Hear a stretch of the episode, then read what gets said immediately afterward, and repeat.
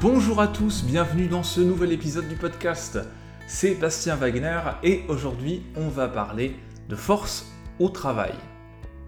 Alors pour bien faire les choses, je vais quand même rappeler un petit peu ce que sont les forces pour commencer, et puis après on va voir le lien qu'il y a entre les forces et la performance, la productivité, l'épanouissement au travail, comment est-ce qu'on peut mesurer ça, et puis ensuite on verra bien sûr des pistes pour concrètement utiliser ces forces dans le cadre professionnel et en tirer pleinement parti. Alors pour ceux qui suivent pas trop les podcasts, le blog se réaliser, je vais quand même rappeler ce que sont les forces de caractère.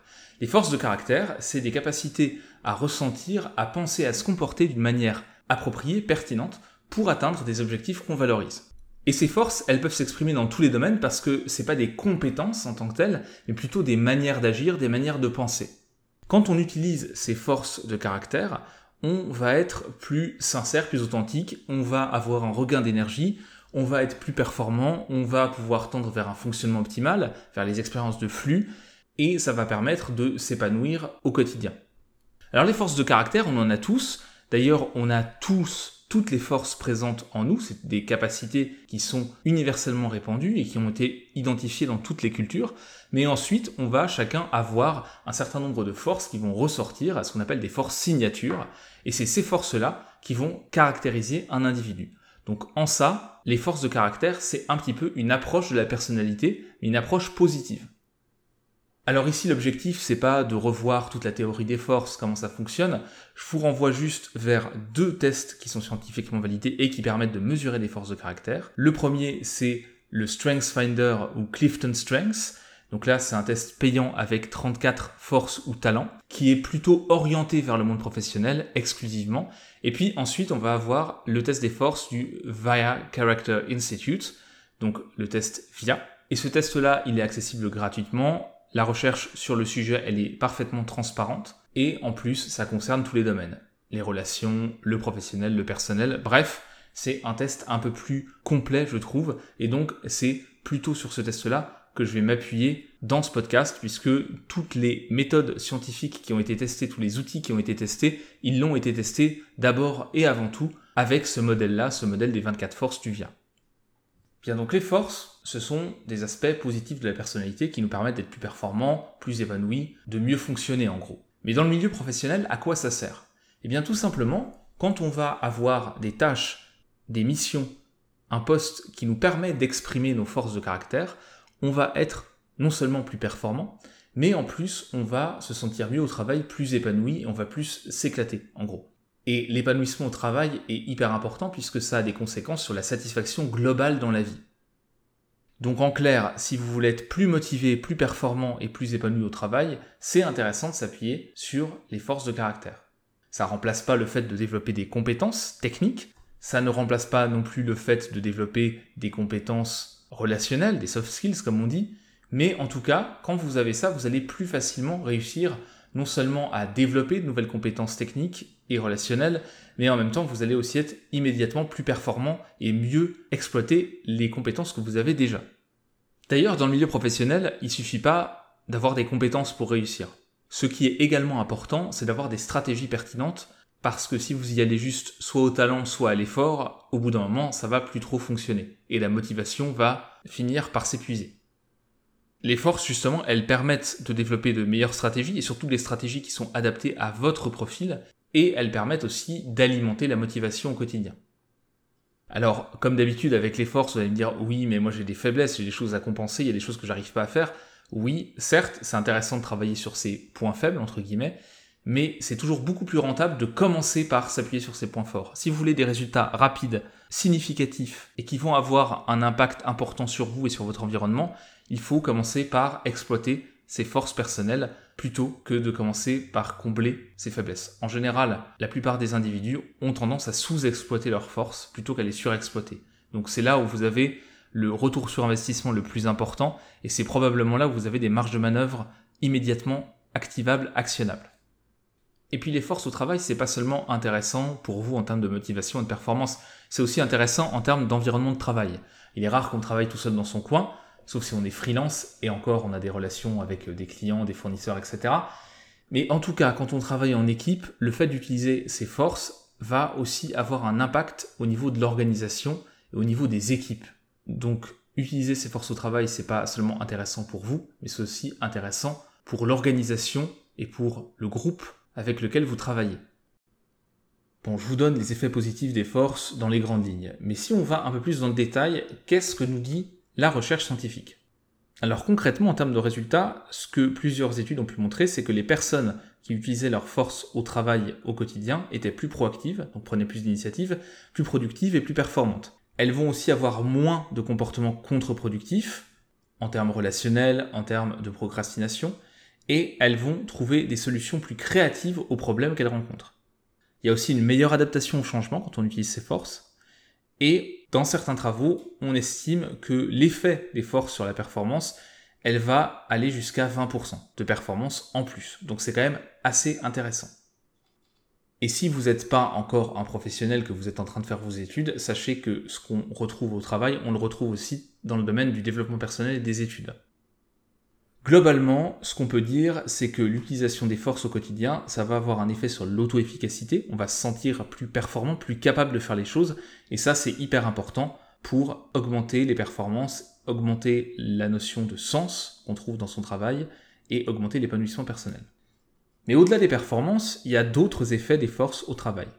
Un autre effet, c'est sur les émotions. Quand on utilise ces forces, on va aussi générer plus d'émotions positives. Et avoir plus d'émotions positives, ça on le sait, d'après les travaux qui ont été publiés ces dernières décennies, avoir plus d'émotions positives, donc ça va avoir un effet positif sur la créativité, l'innovation, l'ouverture d'esprit, la flexibilité, les capacités d'adaptation, l'efficacité, l'entraide aussi entre collègues, donc là encore, c'est très intéressant. Alors bien sûr, les émotions négatives, parfois, c'est ce qui nous permet d'avancer. En cas de procrastination, en cas de stress, c'est parfois utile pour se bouger et mettre en place les actions qu'on a repoussées depuis longtemps. Mais le fait de s'appuyer trop souvent sur les émotions négatives pour se motiver, ça va avoir un effet au final qui va être délétère et qui peut mener à l'épuisement professionnel, à l'épuisement motivationnel, voire même au burn-out à force. Et donc le fait de s'appuyer sur les forces qui vont générer des émotions positives, c'est beaucoup plus intéressant. Ensuite, le troisième aspect qui est touché par l'utilisation des forces au travail sont les relations professionnelles. En fait, là aussi, ce qu'on a pu constater, c'est que les personnes qui utilisent leurs forces au travail vont avoir plus de comportements d'entraide, vont plus aider leurs collègues, vont plus avoir un esprit d'équipe important et vont contribuer à installer une bonne ambiance au travail. Donc tout ça, c'est aussi quelque chose de très intéressant. Si vous utilisez vos forces, vous allez peut-être aussi montrer l'exemple pour les autres, et donc ça va créer comme ça un cercle vertueux. Alors bien sûr, j'en ai parlé au début, il y a aussi un effet sur la satisfaction et le bien-être au travail. Utiliser ses forces, ça a un effet sur le bien-être, sur la satisfaction au travail et dans la vie, et ça va améliorer l'estime de soi. On va trouver plus de sens à son travail également. Et si vous avez une équipe à gérer, que vous êtes plutôt du côté du manager, là aussi, il y a un véritable intérêt. Pas seulement pour votre travail personnel, mais pour l'organisation en tant que telle. Si vous avez des personnes qui sont plus proactives, qui prennent plus d'initiatives, qui trouvent des solutions plus créatives aux problèmes qu'elles rencontrent, qui participent à la création d'un climat positif basé sur les compétences et les forces de chacun, tout ça, ça va avoir un impact positif sur la productivité et l'ambiance dans l'organisation. Et non seulement c'est intéressant d'un point de vue de la rétention des effectifs, il y a pas mal de boîtes qui souffrent d'un turnover important, puisqu'on a non seulement un marché du travail qui a évolué, mais aussi des générations maintenant qui sont moins attachées au CDI et à l'engagement à très long terme dans une entreprise. Donc on a beaucoup plus de turnover, ce qui a un certain coût. Et donc mettre en place un environnement qui va favoriser l'utilisation des forces au travail, ça va faire baisser ce turnover, et ça fait aussi baisser l'absentéisme. Donc vous voyez que ce soit du côté de l'employeur ou de l'employé, de l'équipe ou de l'individu, l'utilisation des forces au travail, ça a beaucoup de conséquences positives intéressantes. Et si tout ça, ça vous a pas convaincu, sachez que les personnes qui utilisent leurs forces au travail vont avoir tendance à avoir de plus hauts revenus à poste équivalent. Donc vous voyez, il n'y a que des avantages à mobiliser ces forces au travail. Alors si vous ne connaissez pas encore les forces, je vous invite à passer le test des forces qui vous permettra d'avoir votre profil et donc de savoir quelles sont les forces à mobiliser. Je vous mettrai un lien vers une vidéo qui vous présente les deux tests des forces et comme ça vous pourrez faire votre choix et voir ce qui vous paraît le plus intéressant et voir aussi si vous voulez aller dans les résultats détaillés, parce que souvent les résultats détaillés, ça nécessite de mettre un peu d'argent, 20, 30 euros, et donc là vous avez des aperçus de rapports pour voir si ça vous intéresse à ce point-là. Ensuite, sans forcément aller dans le détail de votre profil de force, vous avez un test qui existe qui permet de savoir si vous utilisez suffisamment vos forces au travail. C'est la Strengths Use Scale et je vous ai mis une version française de cette échelle dans un article de ce réalisé. Je vous mets bien sûr le lien dans les notes du podcast. Donc si vous avez identifié vos forces et identifié votre niveau d'utilisation des forces au travail, maintenant vous pouvez essayer de vous appuyer un peu plus sur ces forces au quotidien. Alors ne perdons pas de temps, voyons quelques exercices validés scientifiquement pour exploiter davantage vos forces au travail. Alors commençons par une méthodologie qui a été testée dans un article de recherche qui a été validé scientifiquement. Le principe ici, il est assez simple. Ce que vous allez devoir faire pour commencer, c'est lister 5 tâches que vous réalisez souvent au travail, voire les 5 tâches que vous faites le plus. Ça peut être, je sais pas, euh, organiser des réunions d'équipe, envoyer des emails à des clients, rédiger des rapports, réaliser des entretiens. À vous de voir. Ensuite, ce que vous pouvez faire, c'est reprendre la liste de vos 5 forces signatures, de vos 5 forces principales. Si vous n'avez pas passé les tests des forces, vous pouvez aussi lister vos qualités principales, mais ça va être beaucoup moins précis et pertinent. Une fois que vous avez vos deux listes, vous devez essayer de trouver des manières d'utiliser vos 5 forces pour chacune des 5 tâches. Prenez bien le temps de coucher tout ça par écrit et donc de voir pour chaque tâche comment vous pouvez utiliser vos 5 forces principales en même temps ou de manière séparée. Il faut que vous expliquiez précisément la manière dont vous allez utiliser chaque force pour chaque tâche. Une fois que vous avez tout ça, vous pouvez organiser ça en séquence, en tout cas voir dans un programme sur 2 à 4 semaines comment vous allez mettre ça en place, peut-être commencer avec une force, puis une deuxième, commencer par certaines tâches puis d'autres, etc. Mais l'idée c'est de faire ça au moins pendant 2 à 4 semaines. Et normalement, vous allez obtenir des résultats en termes d'efficacité et d'épanouissement au bout de cette durée-là. Une autre approche qui a été validée scientifiquement depuis 10 euh, ans maintenant, c'est une approche en trois étapes. Première étape, identifier vos forces ça, normalement, ça devrait être fait à partir de maintenant. Deuxième étape, visualiser et décrire. En gros, votre objectif ici, c'est de décrire votre comportement et votre ressenti quand vous êtes au top au travail. Faites ça par écrit et prenez bien le temps de décrire la situation et les ressentis avant, pendant et après avoir eu cette sensation d'être très efficace et au top au travail. Et puis ensuite, troisième étape, vous allez choisir deux forces signatures, deux forces de votre top 5 au moins, et vous allez les utiliser au travail chaque jour sur une période d'au moins deux semaines. L'idée c'est de varier les plaisirs et donc de trouver de nouvelles manières d'utiliser ces deux forces minimum au fil des jours. À la fin de chaque semaine, c'est bien de faire un petit bilan et donc de décrire les forces que vous avez mobilisées et comment vous les avez utilisées. Mais aussi les conséquences positives liées à l'utilisation de ces forces au travail. Qu'est-ce que ça a provoqué de positif? Une autre piste pour utiliser ces forces au travail, c'est de partir de l'exercice de la roue des forces. Là, l'objectif, c'est de faire un peu un bilan de la situation actuelle. À quel point est-ce que vous utilisez vos forces principales au travail aujourd'hui, dans certaines tâches par exemple, ou de manière plus générale. Et ensuite, vous allez évaluer si vous surutilisez ou vous sous-utilisez certaines de ces forces. Une fois que vous avez fait ce bilan-là, vous pourrez mieux visualiser vos marges de manœuvre et donc savoir plutôt sur quelle force partir si vous devez faire un travail de mobilisation de celle-ci dans le cadre professionnel.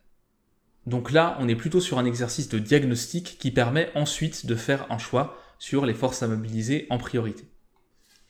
Le problème avec les forces, et je le dis suffisamment souvent dans des podcasts, dans des articles ou dans des vidéos, c'est que on va faire le test, on va se faire plaisir, c'est toujours sympa de passer un test un peu de personnalité, d'en apprendre plus sur soi, on a un diagnostic et on s'arrête là.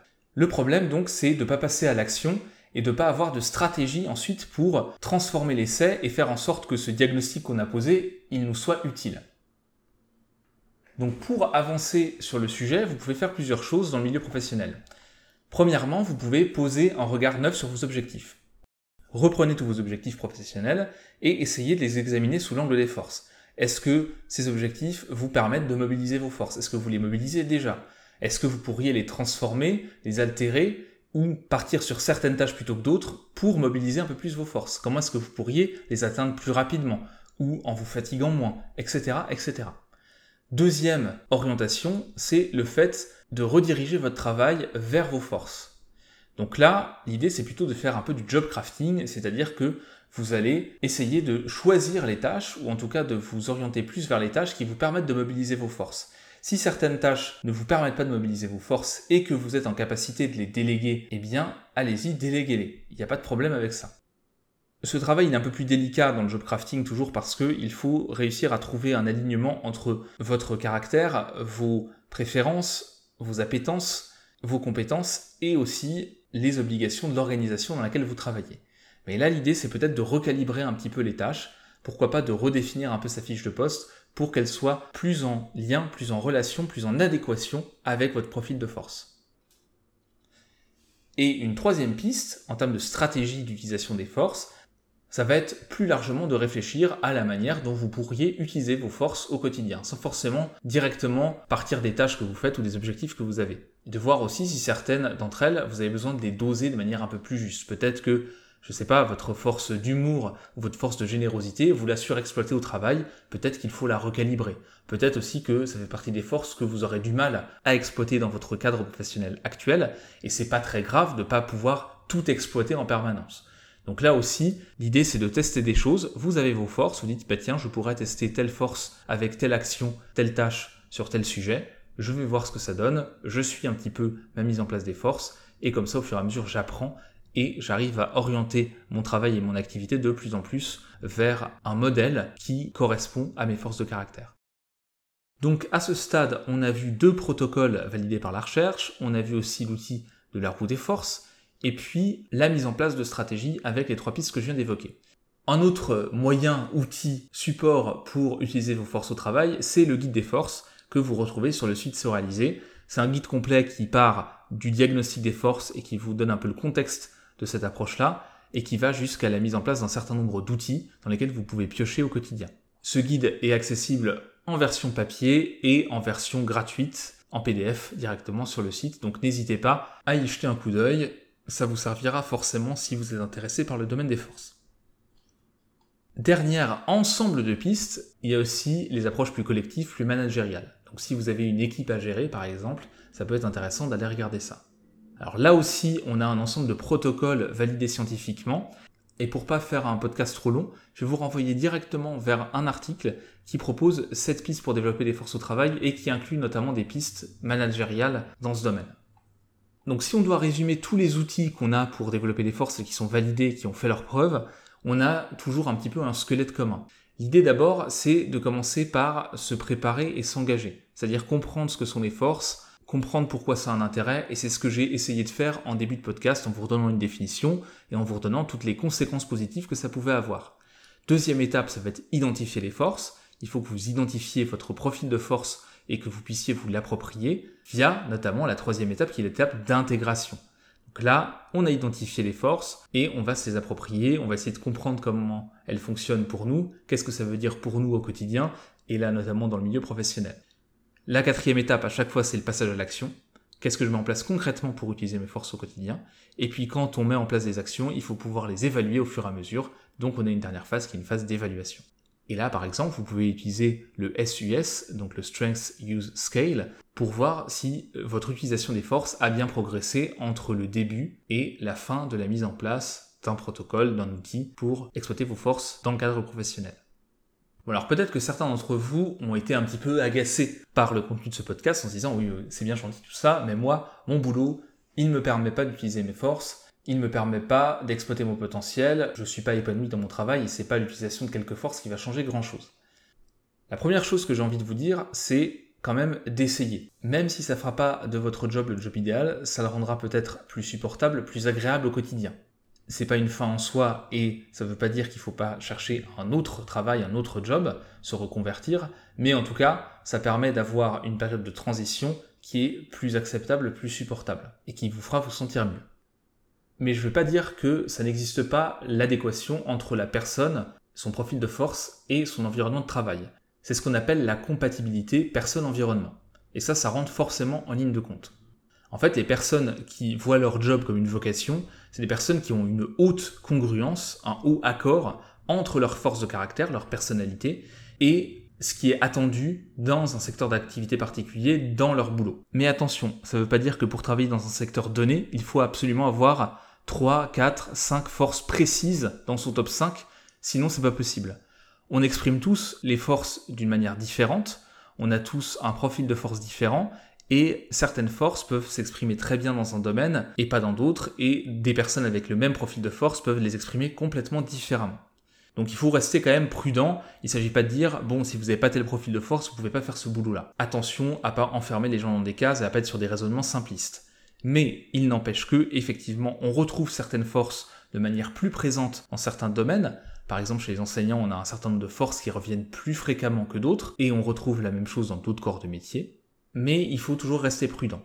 En fait, le profil de force, ça peut nous donner des indications sur ce qu'on aime faire, sur ce qui serait possible de faire, mais ça suffit pas. Parce que d'abord, il faut développer des compétences dans un domaine particulier, et vous pouvez avoir le profil qui correspond complètement au secteur d'activité. Si vous avez zéro compétence dans le domaine, ça va quand même être compliqué. Et puis ensuite, on peut toujours adapter son travail, on peut toujours aussi avoir des rôles différents dans un même secteur d'activité. Vous pouvez très bien travailler dans l'éducation sans être prof. Vous pouvez être euh, vulgarisateur, créer des contenus. Vous pouvez très bien être dans les métiers support. En fait, il y a plein de manières de travailler dans un secteur et d'occuper différents emplois qui vont vous permettre d'exploiter vos forces et vos compétences et de vous épanouir si c'est vraiment le secteur, le domaine, le métier qui vous intéresse. Donc l'idée, c'est plutôt de voir un petit peu les missions que vous avez, de voir vos forces et d'essayer de trouver les meilleurs arrangements, les meilleures compatibilités entre ces différents éléments. Parfois, un recadrage, le fait de déléguer certaines tâches, le fait de changer légèrement de poste, va permettre de transformer l'essai et de passer d'un boulot qui est moyennement épanouissant à quelque chose qui est vraiment complètement en adéquation avec ce qu'on a envie de faire, ce qu'on aime faire et notre personnalité. Et puis évidemment, ça évolue aussi avec le temps. Donc un boulot qui vous correspondait il y a quelques années peut-être vous correspond plus parce que vous avez aussi évolué. Donc ce que je veux dire par là, c'est qu'il faut prendre le temps de la réflexion. C'est pas noir ou blanc, c'est pas euh, où vous êtes compatible avec votre métier, votre boulot, ou vous l'êtes pas du tout. C'est pas aussi simple que ça. Ça nécessite un peu d'analyse, un peu de test, et puis ensuite peut-être que la solution sera de vous réorienter, de changer de carrière, de changer de métier. C'est pas du tout impossible, mais ça se fait pas en un claquement de doigts, et c'est pas une décision qu'il faut prendre à la légère euh, sur une impulsion, euh, sur un coup de tête. Si vous voulez, les principes à respecter pour utiliser ces forces au travail et ce qui va influencer le fait qu'on puisse utiliser ces forces au travail, c'est les différents éléments suivants. Tout d'abord, il faut qu'il y ait un développement suffisamment important de la force en question. Si vous utilisez jamais votre force principale, qu'elle est très très inhibée, vous allez avoir du mal à jauger si votre job est compatible avec cette force. D'où l'intérêt de tester les exercices dont on a parlé un peu plus tôt. Ensuite, il faut être capable de traduire votre force en comportement pertinent. Donc là aussi, c'est de l'application, de l'essai-erreur. Troisièmement, il faut qu'on ait un environnement de travail qui permette d'utiliser les forces. Et donc ça, ça dépend des normes qui vous sont imposées au travail, le fait que vous ayez suffisamment d'autonomie pour pouvoir adapter un petit peu vos missions à votre style. Ça dépend aussi d'autres contraintes comme le temps ou le fait d'avoir trop de choses à faire qui peuvent vous empêcher de mettre en place, de déployer vos forces pleinement. Et puis ça va dépendre aussi de la motivation que vous trouvez et de l'équipe, de l'environnement plus largement dans lequel vous êtes. Donc ne sautez pas trop vite à des conclusions en vous disant que finalement peut-être que votre métier ne correspond pas à votre personnalité, peut-être que c'est juste la manière dont vous travaillez qui n'est pas compatible avec votre personnalité parce que vous n'avez jamais pris le temps de le faire, peut-être que c'est simplement votre environnement de travail ou votre poste actuel qui pose problème, et peut-être que plus largement, oui, vous feriez bien de vous réorienter, de changer de carrière. Mais tout ça, ça nécessite de passer par des étapes, par des tests et par des réflexions, et de ne pas aller trop vite. Et si vous êtes en position managériale, il est aussi très important de ne pas enfermer les gens dans des cases et de ne pas vous dire cette personne, vu son profil de force, n'est pas compatible avec le job que je lui donne. Les compétences, ça rentre en ligne de compte, et la manière d'utiliser les forces, ça rentre aussi en ligne de compte. Donc toujours attention à ne pas enfermer les gens dans un profil. Une personne n'est pas un profil de force, une personne est beaucoup plus que ça. Ensuite, si votre environnement de travail vous le permet et que vous pouvez pleinement mettre en place vos forces petit à petit et que vous commencez à faire ça dans les prochaines semaines, il faut faire aussi attention parce que vous n'allez pas avoir des résultats en un claquement de doigts. C'est pas immédiatement une augmentation des performances en trois jours qui va exploser complètement et qui va faire que ça va être le jour et la nuit. Encore une fois, les forces c'est un paramètre. Il y a les compétences aussi. Il y a l'environnement de travail. il y a tous les autres stress, toutes les autres choses que vous avez dans votre vie qui peuvent avoir une influence sur vos compétences, sur vos performances, sur la manière dont tout ça s'exprime. Donc oui, ça a des effets mesurables et la recherche a montré que ça fonctionnait, mais vous attendez pas non plus à quelque chose de miraculeux qui va tout changer. Pour certaines personnes, peut-être que ça sera le cas. Pour l'immense majorité des gens, ça sera juste une amélioration de l'épanouissement personnel, du sens au travail et des performances qui va être progressive. Et l'autre chose à laquelle il faut faire attention, c'est que oui, certes, la plupart des gens ont tendance à sous-exploiter leur force signature, leur force principale, mais ça existe aussi la surexploitation des forces. L'exemple que je donne toujours parce qu'il est très parlant, c'est la force d'humour. Vous avez peut-être connu un collègue ou une collègue qui faisait des blagues tout le temps, plus ou moins drôles, plus ou moins pertinentes, et donc peut-être que cette personne avait la force d'humour dans son top 5, mais on peut très bien faire trop d'humour, trop de blagues. Et à ce moment-là, c'est contre-productif, et notamment dans le milieu professionnel. Donc il faut toujours faire attention aussi à ça. Encore une fois, l'immense majorité des gens, avant d'en arriver à surexploiter leur force principale, il y a de la marge, mais sachez que ça peut arriver, et donc là peut-être qu'il faudra doser un petit peu les choses aussi. Et puis ne pensez pas que les forces font tout. Encore une fois, les compétences, c'est aussi important. Si vous identifiez qu'il vous manque des compétences, eh bien c'est intéressant de développer de nouvelles compétences, d'acquérir des connaissances qui vous manquent, etc.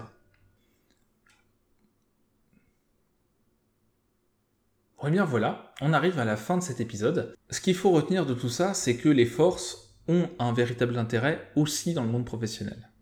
C'est une grille de lecture qui est hyper intéressante, dans laquelle il ne faut pas enfermer les gens, mais qui reste intéressante, et dont l'exploitation, de manière intelligente, va avoir des effets positifs concrets qui sont tout à fait réels en termes de performance, de bien-être, de sens au travail, d'efficacité, d'esprit d'équipe, de motivation, c'est hyper intéressant de s'appuyer sur ses forces principales, ses forces signatures au quotidien dans le monde professionnel. Et vu la place qu'occupe le travail dans nos vies, c'est important de pouvoir se sentir bien au travail. C'est pas quelque chose qui se fait du jour au lendemain, c'est pas quelque chose que tout le monde réussit à faire, mais si vous arrivez à améliorer votre bien-être au travail, votre efficacité au travail, vous allez avoir une amélioration de la satisfaction dans la vie d'une manière générale qui va être importante. Donc commencer par l'exploitation des forces au travail, c'est souvent une manière très concrète, très facile d'accès pour commencer à travailler à son épanouissement personnel. Donc je vous invite à passer le test des forces si vous l'avez jamais fait, à regarder les différents contenus que je vous mets en note du podcast et puis à mettre en place les outils que je vous ai proposés, en tester un, deux, trois pour voir ce que ça donne. Et puis n'hésitez pas à me dire en commentaire ce que vous avez testé, ce que ça a eu comme effet et comme ça, on lance la discussion et on voit un petit peu, dans l'expérience de chacun, ce que ça donne d'utiliser, d'exploiter ses forces principales au travail. Sur ce, il me reste à vous remercier d'avoir écouté cet épisode du podcast jusqu'au bout, et puis je vous dis à la prochaine fois et bonne expérimentation au travail. Salut et voilà, c'est tout pour aujourd'hui. Je vous remercie encore une fois beaucoup d'avoir écouté cet épisode du podcast jusqu'au bout. Si vous l'avez apprécié, n'hésitez pas à le noter sur iTunes ou sur la plateforme que vous utilisez. C'est ce qui donne de la visibilité au podcast et le faire remonter dans les résultats de recherche. Puis bien sûr, je vous invite à commenter, à partager cet épisode, à lancer la discussion sur le sujet du jour. Moi, ça me ferait vraiment plaisir de pouvoir débattre avec vous et échanger avec vous, votre retour d'expérience sur le sujet qu'on vient d'aborder. Et puis enfin, si vous découvrez mon travail avec cet épisode du podcast, sachez qu'il y a un blog, ce-réalisé.com, qui propose des articles sur le développement personnel, toujours basés sur la recherche scientifique, mais aussi des vidéos sur la chaîne YouTube de Se Réaliser. Donc n'hésitez pas à y faire un petit tour. Sur ce, n'oubliez pas, restez proactifs et moi je vous retrouve dans le prochain épisode. Salut